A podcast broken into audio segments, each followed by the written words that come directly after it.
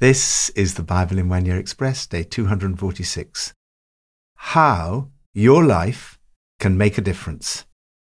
Alfred Nobel is best known for the Nobel Peace Prize. Less well known is the fact that Alfred Nobel also invented dynamite. As well as a chemist, engineer, and innovator, he was a weapons manufacturer. In 1888, Alfred's brother, Ludwig, died. A French newspaper erroneously published Alfred's obituary. It condemned him for his invention of dynamite, stating, The merchant of death is dead, Dr. Alfred Nobel, who became rich by finding ways to kill more people faster than ever before, died yesterday. Alfred Nobel was devastated by the foretaste of how he would be remembered. His last will and testament set aside the bulk of his estate to establish the Nobel Prizes. He gave the equivalent of $250 million to fund such prizes. Alfred Nobel had the rare opportunity to evaluate his life near its end and live long enough to change that assessment. Have you ever wondered what difference your life might make? How can your life bring blessing to other people? How can you change the world for the better? How can your life be of ultimate lasting value? How can we lead fruitful lives? From Psalm 105. When they were but few in number, few indeed, and strangers in it, they wandered from nation to nation, from one kingdom to another. He allowed no one to oppress them. For their sake he rebuked kings. Do not touch my anointed ones. Do my prophets no harm. He called down famine on the land and destroyed all their supplies of food. And he sent a man before them, Joseph, sold as a slave. They bruised his feet with shackles. His neck was put in irons, till what he foretold came to pass, till the word of the Lord proved him true. The king sent and released him. The ruler of people set him free.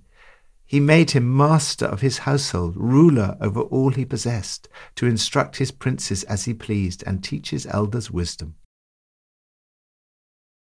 Fruitfulness comes from faithfulness to God.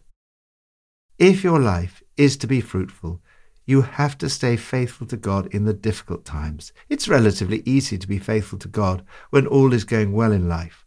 The test comes when you face fierce temptation and great trials. As the psalmist gives thanks to God for his faithfulness to his people, he recalls the life of Joseph. Joseph's life was immensely fruitful. Pharaoh made him master of his household, ruler over all he possessed, to instruct his princes as he pleased and teach his elders wisdom. As a result, the Lord made his people very fruitful. But Joseph's fruitfulness came at a price. In the early days, it didn't seem like his life would be at all fruitful. He was sold as a slave. They bruised his feet with shackles. His neck was put in irons. Joseph went through betrayal, slavery, temptation, imprisonment, and a great deal of suffering. Yet in all this he remained faithful. The reason for Joseph's faithfulness was that he trusted that God was in control, even in the bad times, and eventually the word of the Lord proved him true. Not only did Joseph remain faithful to God despite his seeming abandonment, but he also remained faithful to his family in totally forgiving them rather than blaming and rejecting them. Ultimately, his faithfulness led to great fruitfulness. Lord, thank you for your amazing faithfulness to me. Help me to be faithful to you, even in the difficult times of temptation disappointment, and discouragement. Like Joseph, may my life be fruitful. New Testament from 2 Corinthians 6 and 7. We put no stumbling block in anyone's path so that our ministry will not be discredited. Rather, as servants of God, we commend ourselves in every way in great endurance, in troubles, hardship, and distresses, in beatings, imprisonments, and riots, in hard work, sleepless nights, and hunger, in purity, understanding, patience, and kindness, in the Holy Spirit, and in sincere love, in truthful speech and in the power of God, with weapons of righteousness in the right hand and in the left, through glory and dishonor, bad report and good report, genuine yet regarded as impostors, known yet regarded as unknown, dying and yet we live on, beaten and not yet killed, sorrowful yet always rejoicing, poor yet making many rich, having nothing and yet possessing everything. We have spoken freely to you, Corinthians, and opened wide our hearts to you. We are not withholding our affection from you, but you are withholding yours from us. As a fair exchange, I speak as to my children. Open wide your hearts also. Therefore, let us purify ourselves from everything that contaminates body and spirit, perfecting holiness out of reverence for God. Fruitfulness comes from the Holy Spirit. Your life can be immensely fruitful because the Holy Spirit lives within you. You are a temple in whom God lives. Just as in the Old Testament God dwelt in the Holy of Holies, so now he dwells in you and me by his Holy Spirit. The Holy Spirit produces beautiful fruit in your life. Paul's life was arguably one of the most fruitful in the history of the world. He describes himself as a servant of God.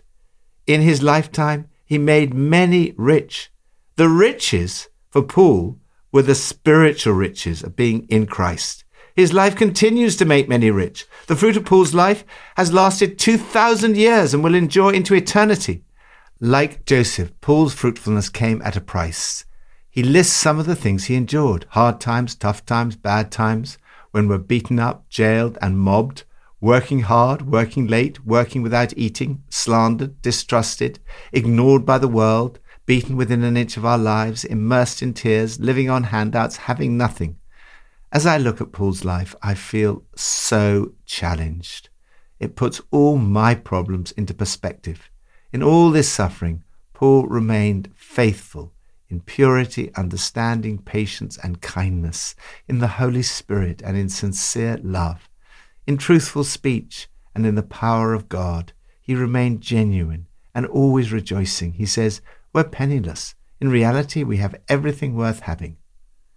Paul says to the Corinthians, We've spoken freely to you and opened wide our hearts to you. We're not withholding our affection from you. He's open and vulnerable with the Corinthians and pleads with them to open their hearts to him in the same way. He says, Open up your lives, live openly and expansively. To act with integrity, you must first know who you are. You must know what you stand for, what you believe in, and what you care most about. Bear Grylls writes, People tend to think they have to be funny, witty, or incisive on stage. You don't. You just have to be honest. If you can be intimate and give the inside story, emotions, doubts, struggles, fears, the lot, then people will respond. The Holy Spirit is the one who sets you free to be yourself. He's the one who produces fruitfulness in your life. Paul does not want anything to spoil this fruitfulness in the lives of the Corinthians. He pleaded with them, don't become partners with those who reject God. He's not suggesting that they remove themselves from the world. Rather, he's warning of the dangers of long term partnerships with those who reject God.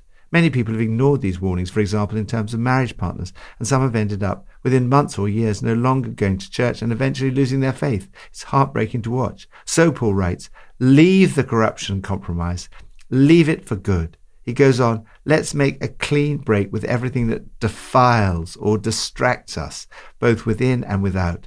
Let's make our entire lives fit and holy temples for the worship of God. Lord, fill me with your power through your Holy Spirit.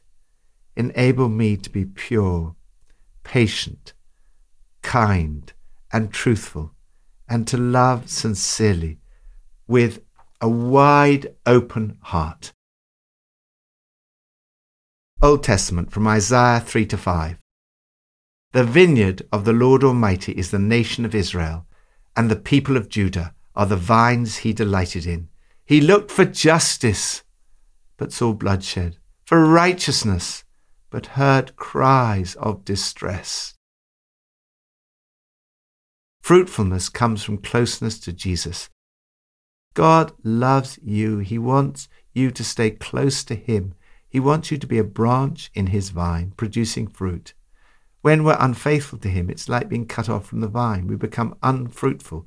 Isaiah writes, The one I love had a vineyard, a fine, well placed vineyard. He looked for a vintage crop of grapes. But for all his pains, he got junk grapes. He looked for a crop of justice and saw them murdering each other. He looked for a harvest of righteousness and heard only the moans of victims. The word for justice means to make right. Justice is a relational term, living in a right relationship with God and one another, showing love and compassion for the poor, the oppressed, and the marginalized. Much of the first 39 chapters of Isaiah are about God's judgment. God enters the courtroom. He takes his place at the bench to judge his people. God calls for order in the court, hauls the leaders of his people into the dock. God's people have been unfaithful to him. You've played havoc with this country. Your houses are stuffed with what you've stolen from the poor. What is this anyway? Stomping on my people, grinding the faces of the poor into the dirt. They've enjoyed great material riches, which have led to pride, immorality, and greed. Isaiah sees a coming judgment, and on that day, the branch of the Lord will be beautiful and glorious. This was only partially fulfilled at that time.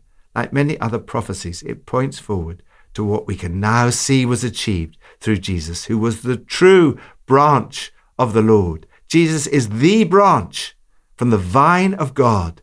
We are the branches from the vine of Jesus. Jesus is the true branch and the true vine. He is the one who was totally faithful and fruitful beyond any human being, even Joseph or Paul.